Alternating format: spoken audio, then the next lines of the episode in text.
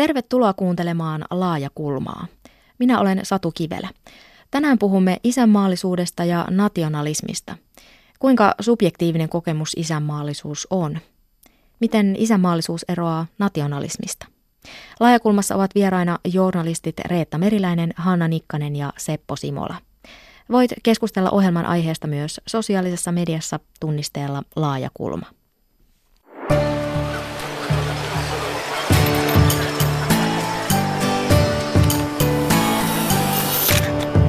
Laaja kulma.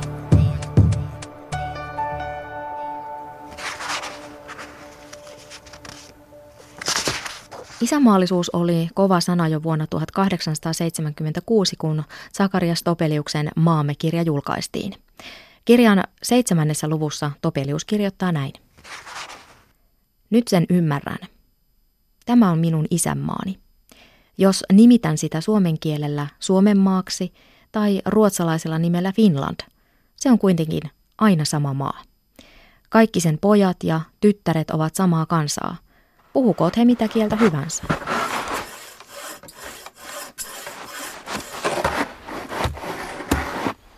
Mitä hyvää tai pahaa on tapahtunut toiselle, sen on kokenut toinenkin. He ovat kasvaneet, eläneet ja kuolleet toinen toistensa vieressä saman Pohjolan tuntureilla. Saman taivaan alla tehdessään samaa ankaraa työtä henkensä elatukseksi. Heillä on sama kristinusko, sama opetus, samat oikeudet, samat velvollisuudet, sama hyöty, sama vahinko, sama vapaus, sama rakkaus ja sama toivo. He ovat maanmiehiä, veljiä ja sisaria kaikiksi ajoiksi. Heillä ei ole kahta, vaan yksi isänmaa. He eivät myöskään ole kaksi kansaa, vaan yksi kansa.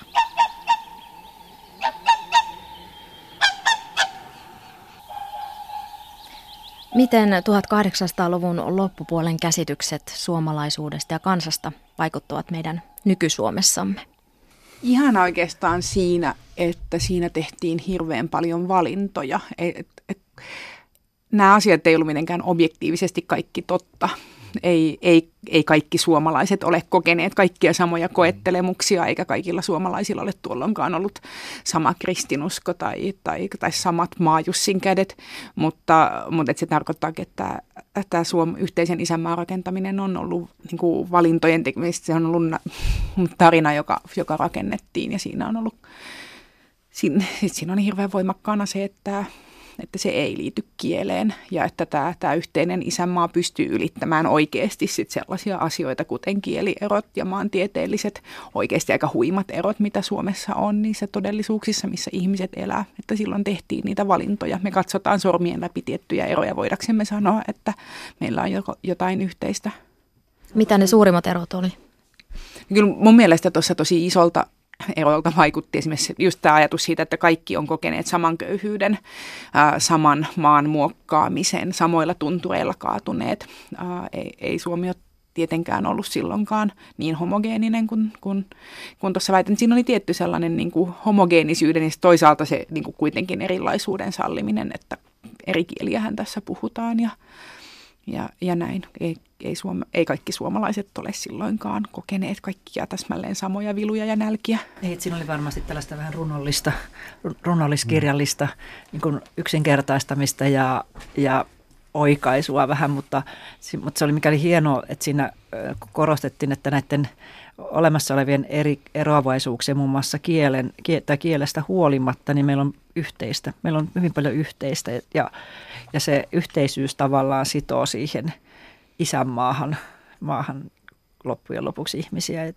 yhtä, yhtä, yhteisyyksiä, yhtäläisyyksiä ja yhteneväisyyksiä on enemmän kuin sitä, mikä erottaa, tai niiden erojen paino on pienempi kuin näiden yhteisten asioiden. Kyllä meillä on joku semmoinen tarve kuulua johonkin joukkoon, olla, olla niin kuin jotakin, kun tuossa pätkässäkin sanotaan, että jos, jos yhtä sattuu, niin meitä kaikkia sattuu. Että silloin kun me koetaan, että joku on meidän joukkoa, niin, niin, niin, niin silloin se, ikään kuin se kokemus on yhteistä, vaikka on, on näitä eroja. Että tämä kansakunta ehkä nyt on yksi semmoinen piiri, jossa tätä yhteisyyttä on koettu Eh, eh, se on eh, pitkällä jatkumollahan tässä koko ajan se isä, isänmaa ja isänmaallisuuskin muuttuu, mutta tota, kansakunta on nyt joku semmoinen yhteinen joukko, johon kuulutaan. Mm. Niin, mutta se on myös valittu. Siis että toi, ju, juuri toi, mitä me kuultiin, niin ei se ollut niin tosiasioiden toteamista, vaan se oli sellaista aktiivista sen tarinan luomista, sen san, mm. niin kuin ihmisten kutsumista siihen piiriin mun mielestä selkeästi, että ei näitä sanoja ei ole aikaisemmin sanottu, mutta jos nyt teille ehdottaisin, että voitaisiinko me kokea tällaista veljeyttä keskenämme, mm. että siitä se tavallaan sitten vähän niin kuin alkaa. Se oli valinta mm. siitä, miten, mm. miten isänmaa määrittäytyisi, että se oli sitä ja, ja se voi siis ottaa tai jättää, mutta se oli tosiaan hänen luomuksensa. Mm. Ehkä isänmaa onkin tämmöinen tarina, niin. tarina, johon liitytään jollakin tavalla. Tänään puhumme laajakulmassa isänmaallisuudesta ja nationalismista. Aiheen on lähettänyt meille Rahul Somani. Nationalismia tutkineen Niko Pyrhösen mukaan isänmaallisuudella ja nationalismilla ei ole määritelmällisesti eroa, vaan kyse on enemmänkin laajoista ilmiöiden kirjoista. Pyrhönen puhuu mieluiten terveestä isänmaallisuudesta. Hänen mukaan terve isänmaallisuus tuo iloa, positiivista ylpeyttä, hyvää itsetuntoa ja asioita, joita haluaa jakaa muiden kanssa. Ähm, onko isänmaallisuus vanhanaikaista tai konservatiivista? Mihin me tarvitsemme sitä vai tarvitsemmeko? No, jos meillä on yhteisöjä ja josta yksi yhteisö voi olla isänmaa esimerkiksi, tämä, tämä maantieteellinen pläntti, jolla asutaan, niin se on, se, on, se on yksi valinta ja se on, ihan, se on ihan siinä relevantti valinta kuin joku toinenkin valinta. Ja sitten se, niin se isänmaallisuus, niin, niin sehän on lähtökohtaisesti aika neutraali asia, mutta, mutta se tietysti niin kuin tuossa, tuossa tuota, haastattelupätkässä tai siterauksessa kuultiin, niin, niin kyllähän se on vähän sellaista hyvän kauppiaan logiikkaa, että sä, oot, sä voit kehua omaa tavaraasi ihan rajattomasti, olla ylpeä ja iloinen siitä, mutta sun ei tarvi haukkua muiden tavaraa tai solvata muiden tarinaa mm. tai tavaroita. Mm. Kyllä mä luulen, että se, se on aika syvään kasvanut tämmöinen isänmaallisuus. Ainahan me ollaan ylpeitä, kun suomalaiset pärjää jossain, on se mikä, mikä ala tahansa tai mi, miten suoritus ur, urheilua tai kulttuuria taloutta, kun su, suomalaiset on nyt kärjessä jossakin, niin heti se tulee niin semmoinen, että kyllä me ollaan hyviä ja pärjätään. Mutta tämähän on tässä nyt niin kuin se pointti, että, että osataanko se ottaa silleen, että se on, se on niin kuin positiivinen asia, eikä siinä tarvitse niin nujia toisia. Mm. Niin, eikä sitä myöskin, että sitä ei tarvitse että, että voi, voi sallia, että se näyttäytyy hyvin erilaisena kaikille mm. meille. Kyllä mä itse uskon, että se niin kuin paikkaan kiintyminen ja esimerkiksi kieleen tai niin kuin itselle tuttuun luontoon ja, ja ja niin musiikkiin ja kulttuurin kiintyminen, että se on, niin kuin, se on hirveän iso voimavara ja se on hirveän inhimillistä ja luontaista. Uh, se on, niin kuin, sen puuttuminen on sitä, mitä usein kutsutaan sit juurettomuudeksi ja, ja, ja että niin kuin isänmaallisuus on, se on niin kuin asia, joka rakentuu noista kokemuksista mä uskon. Mutta sitten se on hirveän, itse, hirveän yksilöllistä.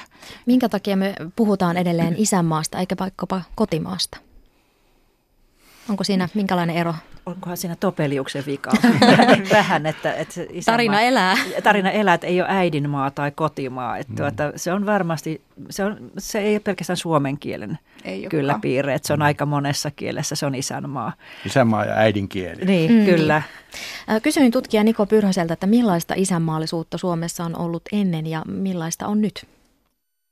Jos miettii ennen itsenäisyyden aikaa ja tällaista taiteen kultakauden aikaa, silloin, silloin itsenäisyys koski oli paljon niin kuin kielikysymykset esillä, mutta niitä käsiteltiin myös luonnon ja tällaisen niin kuin romantisoidun kansallisen mielenlaadun kautta. Siinä, siinäkin oli tietysti jonkinlaista tällaista niin kuin, mm, vastakkainasettelua tietysti, joka johtui siitä, että, että niin kuin haluttiin, haluttiin tulla kuitenkin itsenäisiksi ja riippumattomiksi, paitsi niin kuin symbolisella tasolla ja arvomaailmaan liittyvissä asioissa, niin kuin Ruotsin historiasta ja, sitten muutenkin niin kuin ihan poliittisissa kysymyksissä ja käytännön hallintoasioissa Venäjän vallan alla. Että ei se, sekään ei ollut niin silleen puhtaan ruusuista, mutta, mutta siinä oli kyllä aika semmoinen positiivinen vire siitä, siitä on tultu aika pitkä matka ja tietysti kokemukset ää, sodasta on talvien jatkosota niin, niin kuin jäsentää sitä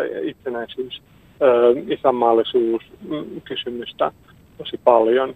Ö, tähän päivään saakka, että, että aina kun aletaan puhumaan, että miltä tuntuu, ö, mitä itsenäisyys merkitsee ja näin pois, niin sitä aletaan miettiä, miettiä niin kuin sen vaihtoehdon kautta, että, että mitä jos me oltaisiin menetetty se sodassa, no me sodittiin ja me puolustettiin sitä ja, ja tämän, tämän, tyyppisiä, tämän tyyppisiä asioita. Nykypäivän tietysti sitten ö, tämä sosiaalinen media, se niin kuin, se toimii sellainen, sellaisen tiettyjen niin kuin, tunteiden, tuntemusten kaikukoppana, erityisesti myös negatiivisten sellaisten, että, että siellä niin kuin se isänmaallisuus monesti siitä on tullut jotakin aivan muuta kuin millaisena se aiemmin ymmärrettiin. Niin, niin paljon jopa, että, että moni ei uskalla, ähm, joka niin kuin haluaa tehdä eron oman toimintansa näiden äärioikeistolaisten toimintatapojen välille, niin moni ei edes uskalla niin kuin ilmoittaa olevansa isänmaallinen ihminen. Ja, ja kyllä mäkin itse asiassa katson, että missä kontekstissa mä sen sanon, että mä tulen väärin ymmärretyksi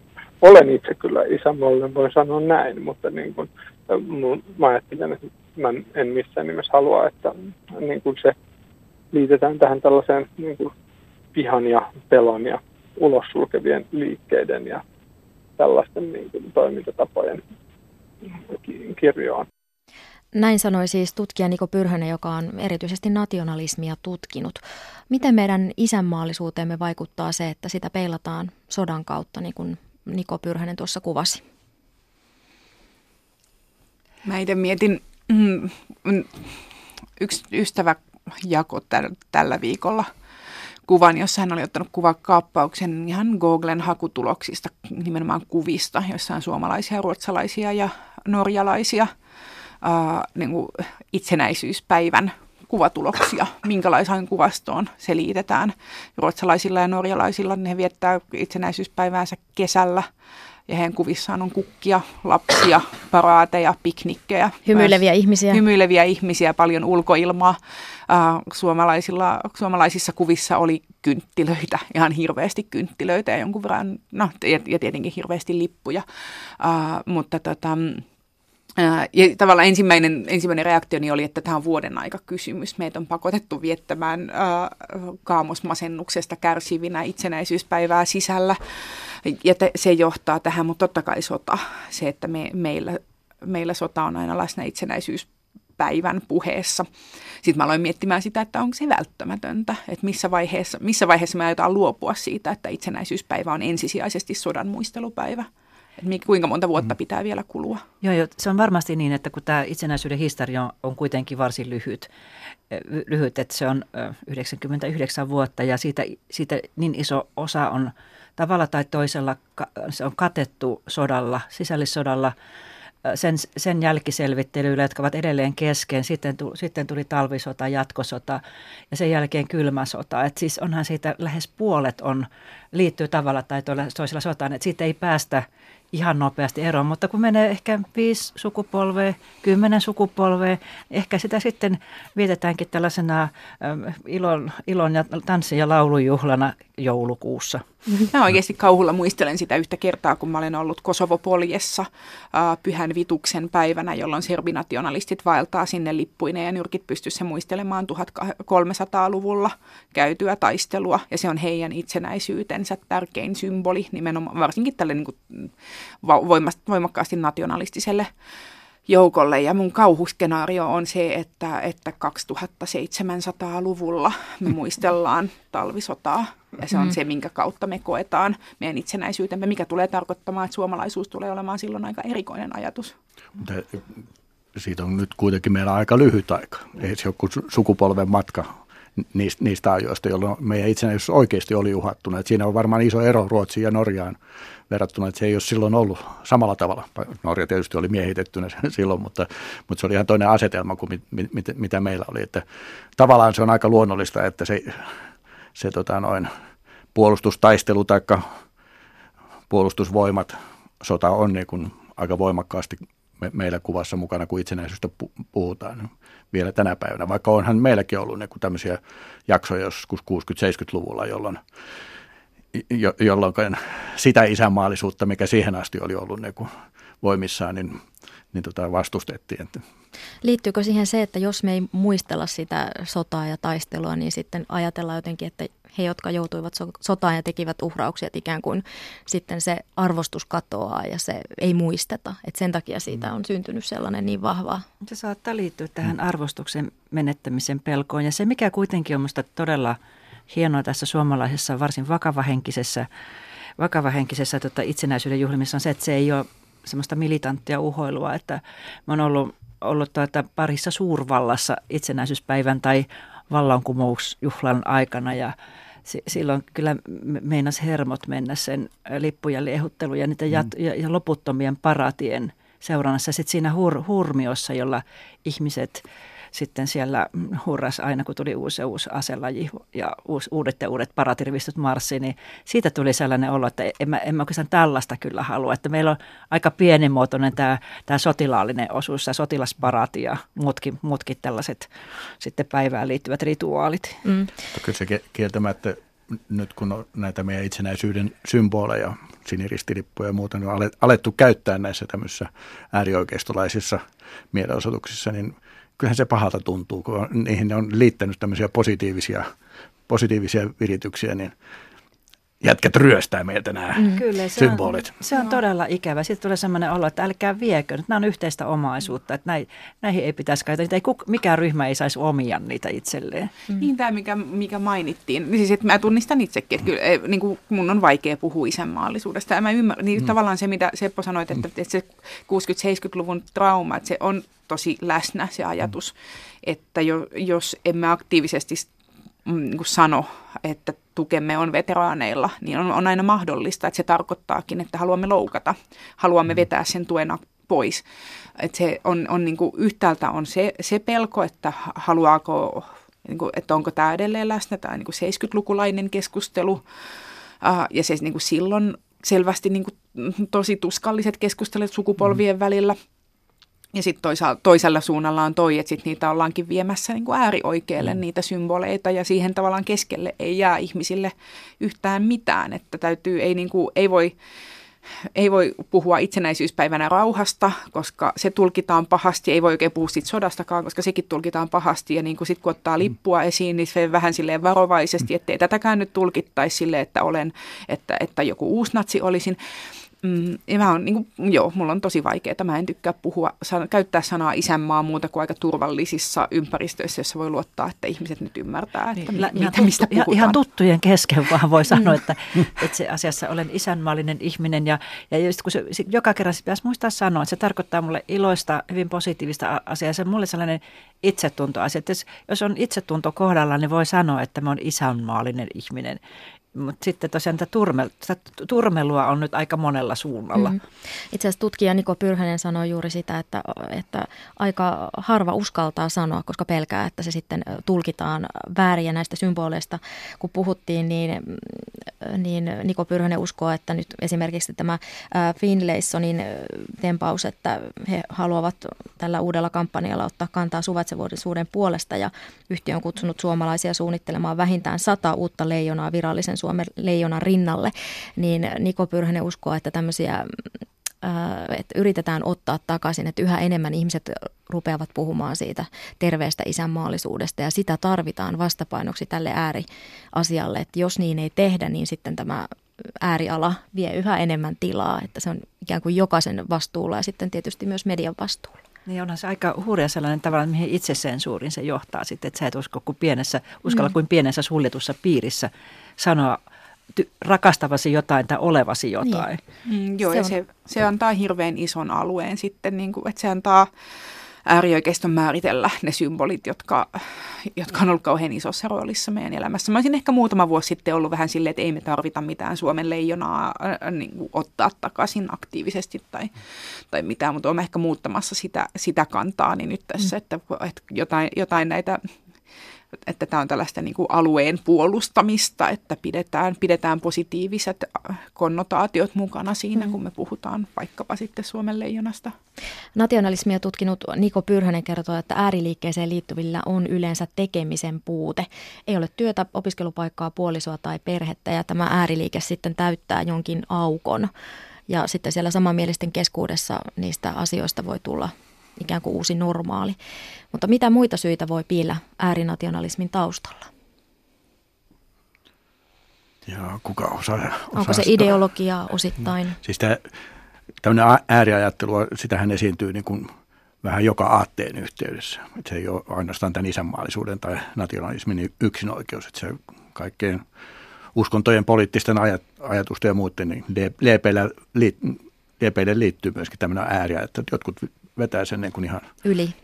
överiksi. Että, että, mutta tämä, musta on pikkusen niin kuin yksinkertaistava selitys, että se on vaan, hmm. vaan niin kuin jotkut syrjäytyneet nuoret, jotka lähtee tämmöiseen mukaan. Jotakin tyhjyyttä se varmaan täyttää. Mutta, on, on ja sitten yleensä siinä siis, vaikka äärinationalismi, vaan nationalismi on, on, on jonkun tämmöisen ryhmän, ryhmän niin kuin, ä, ä, idea palauttaa joko itsenäisyys tai itsemääräämisoikeus tai kunnia tai, tai kostaa koetut tai loukkaukset. Tai, se, se, mutta se lähtee niin kuin vastaamaan jotain ja puolustamaan jotain. Jos ajatellaan nyt esimerkiksi näitä nationalistisia pyrkimyksiä Skotlannissa tai, tai, tai siis Britteen saarilla skottien pyrkimyksiä tai katalonialaisten pyrkimyksiä tai muita nationalistisia pyrkimyksiä ympäri Euroopan, niin, niin niissähän aina on se että et on kadotettu joku osa itsemääräämisoikeudesta, omasta identiteetistä, ollaan niin palauttamassa kunniaa, palauttamassa sitä oikeutta. Hmm. Joo, mä itse, vaikka siinä on varmasti tosi paljon totta, kaikissa ääriliikkeissä toimii ja tavallaan se, niin kuin vähän se, että ketkä on tykinruokana ääriliikkeessä, on hmm. niitä pettyneitä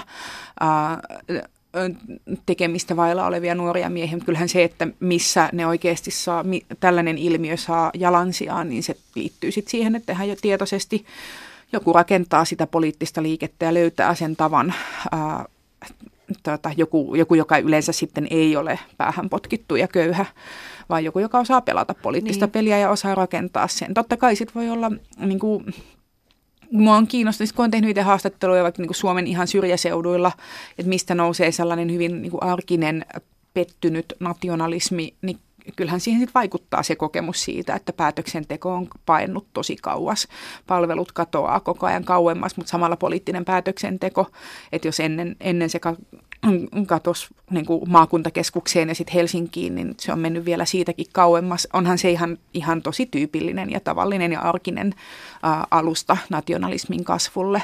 Ää, et, et se, voi, se tuottaa varmasti sellaisia niin poliittisia ympäristöjä, joissa, joissa löytyy kaikupohjaa. Ja Mitä sillä pitäisi tehdä? Sehän on tavallaan, siis mä olin vielä sanomassa tuohon, että se on tavallaan semmoinen aika terve reaktio siihen, kun se todella se, se siis palvelut on kadonnut ja sitten se sellainen tunne siitä, että, että meistä ei kukaan välitä. Et, ja sitten, että jos se katoaa niin Brysseliin saakka esimerkiksi se määrä, määräysvalta tai se oletus sitten, missä se määräysvalta on, niin sehän on pettymysreaktio ja se on sellainen niin kuin todella niin halu saada, saada sitä edes takaisin. Ja todellakin niin siellä äh, nationalististen liikkeiden takana kuitenkin on aina myös valtapolitiikka ja valtapoliitikko, joka tätä kautta sitten pyrkii itse asemiin. Että sitten se tykiruoka on sitten erikseen siellä varmistamassa tätä vallan ottoa tai vallan siirtoa. Niin, Mutta näiden... sitten se, että muuttaako se sitten sitä toimintatapaa ollenkaan mm. siellä, missä päätöksiä tehdään, niin se on niin, toinen. Nämä, nämä niin. valtapoliitikothan tässä, jotka, jotka mm. näillä ilmiöillä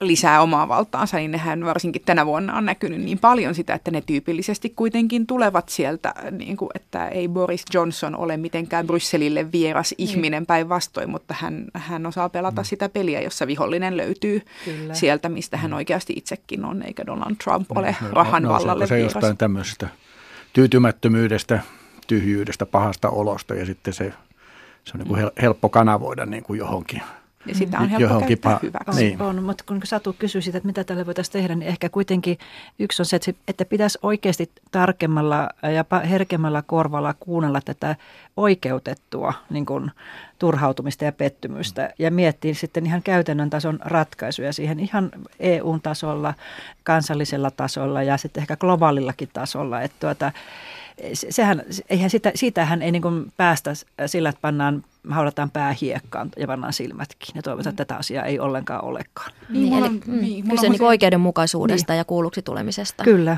Mulla on usein sellainen olo, että mä haluaisin vaan kuulla, että, ei niinkään, että ne, ne turhautuneet niin nuoret miehet, jotka jotka potkii ulkomaalaisia kadulla, niin mä en ehkä niin usko, että heiltä tulisi kauhean syvää analyysiä siitä, että mikä on pilal, pielessä ja usein he muutaman vuoden päästä muut vaihtaakin ideologiansa, mutta musta olisi kiva kuulla heidän äitejään, joilla sitten on, on usein varmaan sitten niin kuin parempi näkökulma siihen, että mitä viime vuosikymmeninä on tapahtunut. Tilataan tästä tutkimus. Toivottavasti joku tutkija ottaa tästä nyt vinkin ja kuulemme.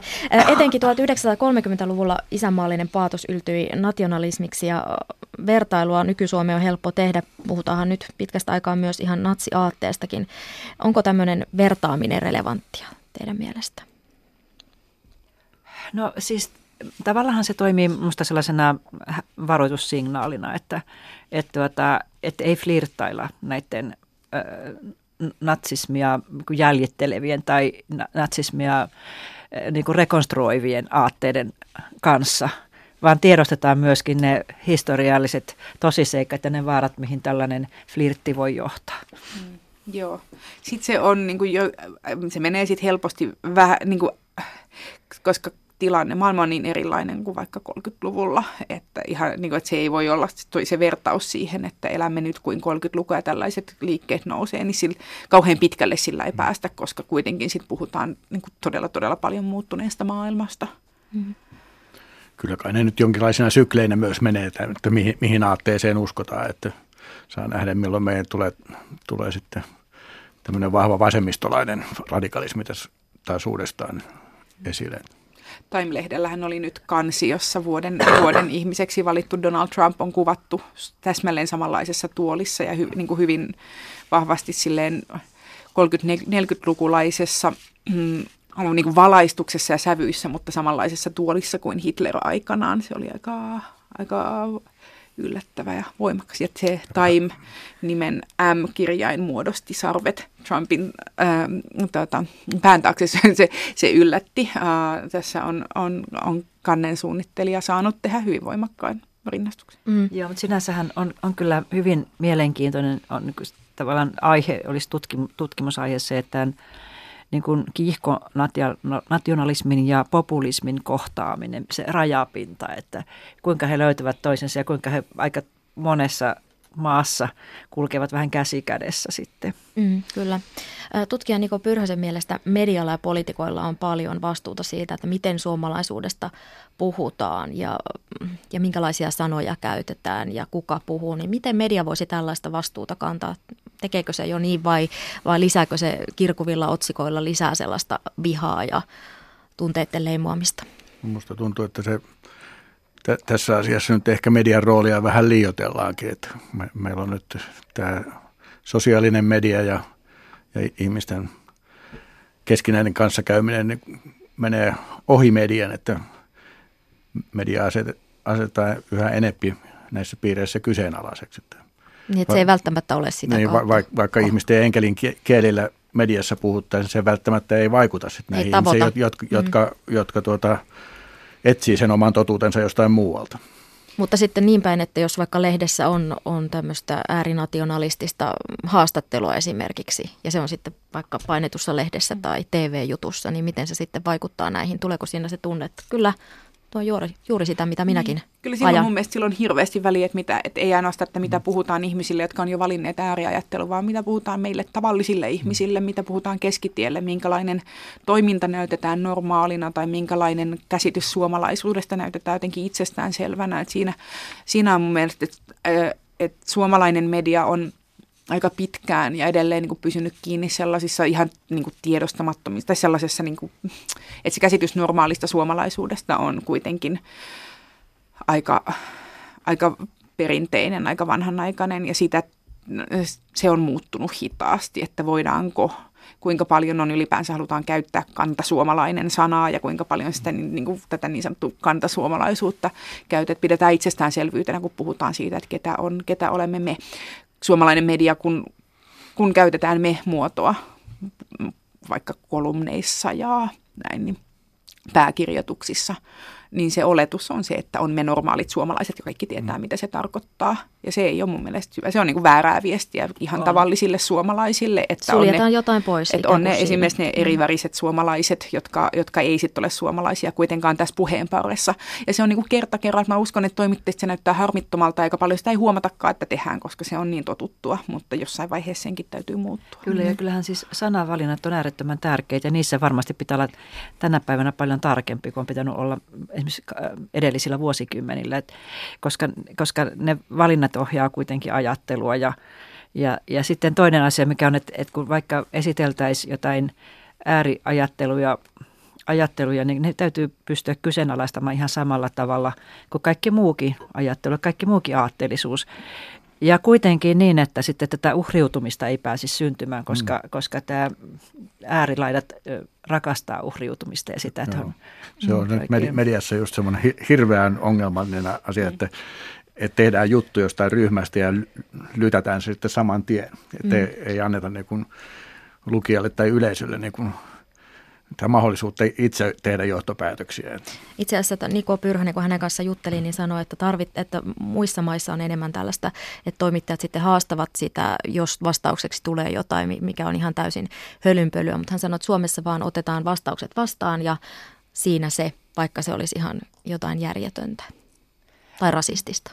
Niin sitten kirjoitetaan viereen ehkä oma kolumni mm. tai, tai sitten viedään, te, viedään ke, television keskusteluohjelmaan sitten. Että mm. et kyllä sitä rohkeutta kyseenalaista pitäisi olla jo siinä tavallaan siinä mm. haastatteludialogissa, että mm. ja, ja sitä peräämistä, että mitä sinä tuolla tarkoita, että kuinka monta ihmistä tämä koskee ja niin edelleen. Ihan semmoisia perusasioita kyllä. Joo. Mitä sitten poliitikot, kuinka he kantavat vastuuta isänmaallisuudesta puhuttaessa? Erittäin paljon erittäin paljon, koska ensinnäkin, siis jos puhutaan niin valtakunnan poliitikoista, he on, he on päättäjiä. Ja se, minkälaista kieltä he käyttävät, he tai se heidän esimerkiksi avustajakuntansa käyttää ja minkälaisia asioita suustaan päästävät, niin sillä on kyllä iso merkitys. Se toimii joillekin ihmisille tietysti äh, varoittavana esimerkkinä, mutta sitten äh, se toisille, toisille ihmisille saattaa toimia tämmöisenä hyväksyttävyyden takaajana, että kun kerran nuo noin, niin miksei mekin näin se on politiikan uskottavuuden kannalta ylipäänsä mä oon hirveän huolissani siitä, että se niin kuin, täysin opportunistinen ajattelu siitä, että jos on vaikka joku niin kuin todella äärilaidan ehdokas, ähm, että niin kuin roikotetaan mukana. No Terhi Kiemunkin mun mielestä hyvänä esimerkkinä siitä, että, tota, mm, että niin kuin hyvin äärimmäisiä ulostuloja herättää varmasti niin kuin oman puolueensa riveissä myös oikeasti niin kuin väkeä alkaa vuotaa muihin puolueisiin sen takia, että se äärilaita on asettunut niin kauas, niin äärimmäiseksi, mutta että häntä pidetään sit selvästi mukana, koska halutaan pitää ne tietyt äänestäjät ja tiedetään, että hän, hänellä saa näkyvyyttä ja, ja hän, hän, tuot, hän niin pitää tietyn äänestäjäsegmentin tyytyväisenä, mutta pidemmän päälle tämä ei niin yhdenkään puolueen uskottavuudelle ole ole hyväksi, että vaan niin kuin, puhtaan opportunistinen ajattelu, että niin kuin äärinationalisti saa kulkea mukana, koska sillä on niin kuin lyhyellä tähtäimellä, siitä on, siitä on iloa, sillä tulee ääniä. Laajakulmassa keskustellaan tänään isänmaallisuudesta ja nationalismista Reetta Meriläisen, Hanna Nikkasen ja Seppo Simolan kanssa. Puhuttiin jo tuossa näistä symboleista, lipusta ja myös leijuna vaakunasta, niin sen lisäksi suomalaista määrittää pitkälti suomen kieli, maamme pääkieli. Jo J.V. Snellman, joka oli itse syntyjä ruotsalainen, piti suomen kieltä keskeisen tärkeänä kansakunnan kehittämisessä. Jututin tätä ohjelmaa varten kielen merkityksestä Helsingin yliopiston suomen kielen dosenttia Lari Kotilaista. Kotilaisen mukaan seuraavan sadan vuoden aikana kuolee valtava määrä nykyisiä kieliä. On puhuttu jopa 90 prosentista. Jäljelle jäisi silti vielä 600 suomeakin pienempää kieltä. Mutta miten käy suomen kielelle? Onko se elinvoimainen? No tietenkin siitä tulee semmoista painetta. Tietenkin me saamme paljon lainasanoja koko ajan, ja eikä pelkästään englannista, vaan hyvin monista muista kielistä, ja nyt jopa näistä niin kuin maahanmuuttajakielistä, mikä on tavallaan kiinnostava tällainen uuden ilmiö. Mutta se ei ole sillä tavalla kauhean uutta, että ainahan, siis voi sanoa niin kuin, että kaikki on lainaa joka tapauksessa. Että se on vain pidempiaikaisia lainoja ja pidemmän aikaa ehtinyt ikään kuin muokkautua meidän suuhumme. Mutta tietysti ehkä isompi ongelma on sitten se, että, että että esimerkiksi englantia ruvetaan käyttämään jossain tietyillä alueilla niin, että suomen kielellä ei enää ole sijaa siellä. Puhun nyt vaikka tällaista niin kuin korkeamman tieteen tai jonkun tota, kansainvälisen kaupan kielestä. Pelko on niin kuin minulla siinä, että, että jotkut alat ja niiden niin kuin sanaston kehitys ohittavat Suomen kokonaan. Ja tässä mielessä voi ajatella, että esimerkiksi se, että tietokoneet tulevat ymmärtämään yhä enemmän ja enemmän tällaista luonnollista kieltä, niin se kysymys siitä, että onko suomi yksi niistä kielistä, joita, joita ne tietokoneet ymmärtävät. Että nyt jo voi jokainen kokeilla vaikka Google Translateillä, että kyllä se kone aika paljon paremmin vaikka Venäjästä Englantiin kääntää kuin, kuin Venäjästä Suomeen. Että isot kielet jyräävät. Minä toivon tietenkin, että Suomi on yksi näistä. Näin sanoi suomen kielen dosentti Lari Kotilainen. Mitä ajatuksia heräsi? No tietysti ihan se on yksi sellainen eh, aika uskottava tulevaisuuden skenaario, että isot kielet jyräävät. Ne ovat tehneet niin ihan tässä jo menneet vuosisadat myös, myös mutta tuota, vaikka näin olisikin, niin myös pieni on sitten kaunista ja, ja, ja suomen kielen säilyttäminen, sehän on tahtoasia hyvin pitkälle. Se on hyvin pitkälle sitä, että jaksetaanko tehdä tietokone ohjelmia, tietokonejärjestelmiä, jaksetaanko niitä tehdä suomen kielelle ja, ja sitten kuinka paljon meillä kielitoimisto jaksaa taistella niin kuin suomenkielisten vastikkeiden kanssa, vaikka osa niistä olisi vaikka hu, aika hupsuja ja ne ei koskaan tulisi käyttöön, mutta meillä on sitten myöskin suomenkielinen vastine sanoille, joka auttaa myös ymmärtämään sitä sen käsitteen sisältöä, joskus vähän paremmin kuin englanninkielistä sisältöä muun muassa. Että kyllä taistelua tarvitaan ja ja tuota, siis jos nyt halutaan kuitenkin positiivisia erottuvuustekijöitä, niin kyllä tämä suomen kieli on yksi niistä. Kyllä ja siis sehän on eksoottista, erilaista ja äh, Lari Kotilainen, kun on ulkomailla, ulkomailla opettamassa, niin, niin moni sitten hänen suomen kielen kurssille tulevista oppilaista on kuunnellut jotain suomalaista musiikkia tai, tai joku kulttuurinen side on ja siitä on sitten virinnyt halu opiskella suomea. Kyllä mun on tässä, tässä vaiheessa vaikea uskoa, että tämä kieli kuolee ainakaan tässä nyt parin sukupolveen. En tiedä, mikä sitten tilanne on tulevaisuudessa. Toisaalta se on hirveän hyvä, että meidän nuoret osaa näitä muita kieliä. Minusta olisi ihan hölmöä niin kuin kaikkia, sanotaan vaikka tekniikan alan opintoja käydä niin ka- kaikki kääntää suomeksi, kun, kun se, se tulee niin kuin kansainvälistä tutkimusta, niin hyvähän se on, että meidän nuoret osaa sitä ja py- pystyy opiskelemaan. On samalla viivalla sitten muiden kanssa siinä siinä tekemisessä, mutta, mutta on paljon semmoisia elämäalueita, jossa, jossa vielä tämä meidän rakas kieli jyrää. Mm. Kyllä mä ymmärrän, että se on väistämätöntä, että esimerkiksi tutkimusta ei myöskään kannata mm. tehdä useimmilla aloilla suomeksi. No, tavallaan miksi tekisi ja, ja vält- jolloin pysyisi mm. kansainvälisistä ympyröistä koko ajan ulkona. Mutta on semmoista vähän haikeeta, että, että niin tapahtuu, että yliopistot muuttuu mm. koko ajan enemmän ja enemmän englanninkielisiksi, nimenomaan tutkimus. Mutta tietokone tietokoneita mä oon miettinyt aika paljon. että jos mietitään, että aiempina vuosikymmeninä niin tiedetään, miten Ranska on tukenut kulttuurituotantoa hirveästi. Että se on ollut valtion asia huolehtia siitä, että ranskan kieli pysyy elinvoimaisena ja että se englanti pysyt pidetään poissa kulttuurin alalta niin jotenkin onko seuraava vaihe sitten se, että täytyisi nimenomaan vaikka Suomen hallituksen sitten niin kuin antaa, antaa kehitystyötä tai niin kuin rahoittaa suomenkielistä kehitystyötä ja antaa se, ne, se Googlelle, joka sitten kuitenkin sit hallinnoi, Googlen algoritmit hallinnoi sitä, mitä me, minkälaista uutistarjontaa me käytännössä eniten saadaan ja Facebookin algoritmit, että se on niinku niiden, se, miten hyvin ne, ne koneet, ne koodit osaa suomea, vaikuttaa siihen, että miten laadukasta ja mi, niin kuin miten, miten hyvin uutistarjonta valikoituu suomalaisille vai onko se täysin sellainen alue, josta kukaan ei huolehdi, koska ei tietenkään kalifornialaisia jättiyrityksiä hirveästi kiinnosta näin pieni asiakasryhmä, mutta tavallaan su, niin kuin Suomen hallitusta sen pitäisi kiinnostaa. Sekin on erikoinen ajatus, että aletaanko me kaataa rahaa sitten jättiyrityksille, jotta he huolehtisivat meidän kielestä. Aivan, mm-hmm. ja, sit, ja, sitten kun kuitenkin me tarvitaan, me tarvitaan sekä, että tämäkin on sellainen asia, joka ei ole joko tai, vaan se on sekä, että me tarvitaan vieraita kieliä, me tarvitaan ja meidän nuoret ihmiset tarvitsevat aina enenevässä määrin vieraita kieliä. Englannin lisäksi Kiinaa ja Espanjaa muun muassa. Mutta että sitten meidän pitää kuitenkin tästä omasta erikoisuudestamme pitää myös kiinni, että se säilyy elinvoimaisena, koska kuitenkin vielä nyt meistä valtaosa osa niin kuin oppii ajattelemaan tämän suomen kielen avulla ja mitä rikkaampi rikkaampi sanavarasto sinulla on, niin sitä enemmän sä pystyt sitten tekemään vivahteita sun ajatteluus ja näin. Ja sitten mä, toisaalta se, että mä luotan myöskin tämmöisen Suomen, Suomen nuoriin sukupolviin, että nehän kielellisesti tavattoman kekseliä, on aina ollut ja ne on edelleen hyvin kekseliä ja ne paitsi, että ne tuota, luo uutta kieltä ja just näistä, tekee näistä lainasanoista, uusista lainasanoista ihan suomenkielisen version, niin myöskin ottaa käyttöön koko ajan tuolta historian pärekorista, niin ne ottaa käyttöön sitten näitä vanhoja sanoja, mikä on todella hauskaa. Niin, kieli elää ja, ja muuttuu. Kotilainenkin muun muassa sanoi muuten, että hän ei ole isänmaallinen, vaan hän on äidinkielinen, koska hänelle äidinkieli on niin tärkeä, hän tekee sitä työkseen. Ja, ja myös tavallaan hän kokee, että äidinkielen avulla hän pystyy parhaiten ilmaisemaan omia tuntojaan ja tuomaan esille persoonallisuuttaan. Miten sitten kielen muuttuessa, niin muuttuuko se suomalaisuus myös, mitä se sitten onkaan?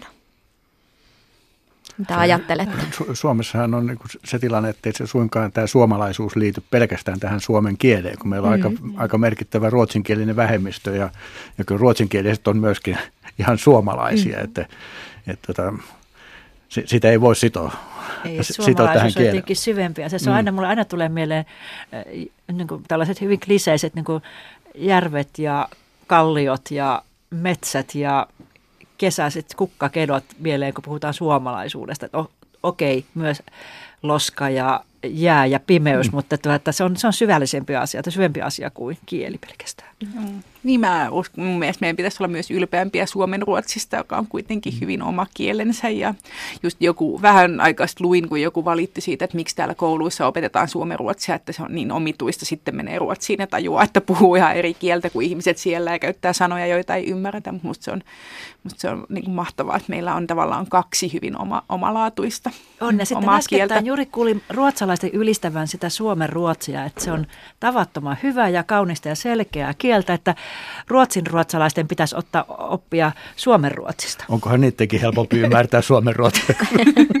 Ilmeisesti esimerkiksi niin kuin Ruotsissa maahanmuuttajien kielen opetuksessa on hyvä mm. aloittaa Suomen no. ruotsilla. Se on, se on Selkeä. parempaa kyllä. ruotsia.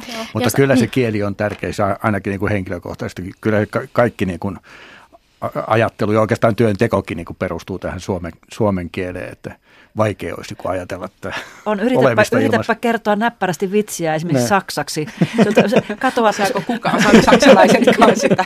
Joo, se kaikki vivahteet mm. katoaa ja kaikki se sanaleikkiен mahdollisuus katoaa silloin, kun se kieli. Tai siis pitäisi asua noin ehkä 30 vuotta Saksassa, kunnes osaisi kertoa sen silleen, että muutkin nauraisi. Paljon kytkeytyy siihen kieleen, mutta niin kuin joku teistä taisi mainita, että se ei ole niin, että, että vain tämä oma äidinkieli ja viisi muista kielistä, vaan se, että sehän on sitä rikkaampaa mm. ja sitä suurempaa suurempi mahdollisuus on vuorovaikutukseen muiden ihmisten kanssa, mitä enemmän siellä pakissa on kieli, Mut ky- kieliä. Kyllä siinä niin kuin omassa äidinkielessä se, se, siinä on jotainkin semmoista niin kuin hirveän syvällä olevaa läheistä, että hirveän vaikea olisi niin kuin kuvitella esimerkiksi lapsen lapsille lukisi joku iltasatua jollain muulla kielellä. Kyllä se, se, siihen liittyy jotakin muutakin kuin se, se ihan vain sen asian ilmaiseminen. se on, Kyllä. Kuinka me voisimme löytää tasapainoa ja terveen isänmaallisuuden, jossa ne oman maan ansiot ja ihanuudet, niin kuin luonto ja kieliä, mitä kaikkea tässä käytiin läpi, niin, niin voitaisiin tunnustaa, mutta sitten vältytään semmoiselta ylilyönniltä ja muiden sulkemisesta pois? Tämmöinen pieni kysymys tähän loppupuolelle. Helppo. Ehkä pitäisi olla semmoinen päivittäin semmoinen edessä semmoinen lista, jossa olisi kaikki ne hyvät asiat, mitä meillä on – että sitten, että niistä voitaisiin olla ihan terveesti sitten iloisia ja ylpeitä. Ja tosiaan, että se meidän itsetunto olisi sellainen, että me uskallettaisiin olla suomalaisia, mutta me voidaan rakastaa myöskin muun maalaisia ihan, ihan siinä, niin kuin siinä rinnalla. Et, et ei tarvitse tehdä jakoja, eikä tarvitse pystyttää aitoja, eikä sulkea ketään ulkopuolelle.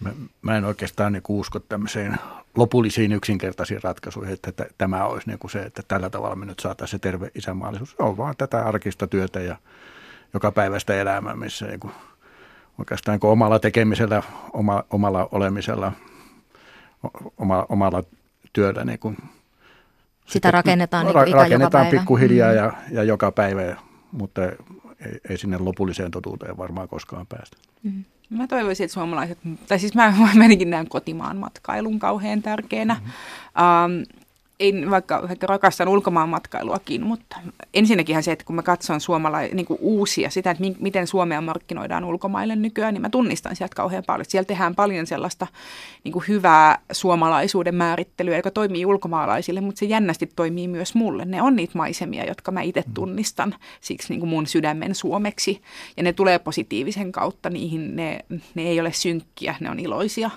mutta ne on myös tuttuja. Totta kai siellä on paljon myös falskia mukana, mutta kuitenkin, että se on kehittynyt se Suomesta viestiminen ulkopuolelle kauhean paljon ja, ja jännällä tavalla. Mä huomaan haluavani itsekin olla sitä kohderyhmää, vaikka, vaikka en tavallaan ole. Niin kyllä mä, että jos jotenkin saataisiin vaikka sellainen, että jos yhtäkkiä muutaman vuoden ajan kaikki suomalaiset ei matkustaiskaan lomille tai maahan ja aiheuttaisi hirveitä hiilidioksidipäästöjä, vaan, vaan niin tekisi kaikki matkansa matkustaan joihinkin niin uusiin kansallispuistoihin Suomessa, joita eivät ole koskaan aikaisemmin nähneet tai jos eivät, eivät tunne Pohjanmaata tai lounaisrannikkoa, niin menisi sinne, vaihtelisi vähän suomen ja ruotsin kielen välillä, niin se voisi oikeasti antaa niin kollektiivisesti meille aika paljon. Niin kyllä tuo on ihan oleellinen asia tuo, minkä Hanna sanoi tuo, että pitäisi tuntea paremmin Suomi. Ja pitäisi tietää, mitä kaikkea Suomessa on ja mitä löytyy. Että vaikka se on vähän vits, vanha vitsi se, että, että ihmiset tuntee Goan paremmin kuin Riihimäen esimerkiksi, niin tuota, kyllä siinä sitä perää on. Että kyllä meillä on semmoisia tavallaan löytämättömiä aarteita Suomessa aika paljon, nimenomaan ehkä näitä luontoaarteita. Ja sitten toiseksi, kun puhuttiin tästä kielestä, niin kyllähän se aikamoinen rikkaus on myöskin tämä murre, murren rikkaus mm. Suomessa. Että ei välttämättä karjalainen ymmärrä mm. Su- Suomessa on 40 kansallispuistoa. Mä oon ottanut tavoitteeksi käydä kaikki. Ai puolet, puolet on vielä käymättä. Mahtava. Mä otan ton saman. Haaste vastaanotettu. Laajakulmassa olemme keskustelleet tänään isänmaallisuudesta ja nationalismista Reetta Meriläisen, Hanna Nikkosen ja Seppo Simolan kanssa. Aiheen meille lähetti Rahul Somani. Kiitokset hänelle aiheesta. Ja ajatuksen vaihtoa voi jatkaa sosiaalisessa mediassa tunnisteella Laajakulma. Tapaamisiin jälleen ensi viikon torstaina. Laajakulma myös Yle Areenassa.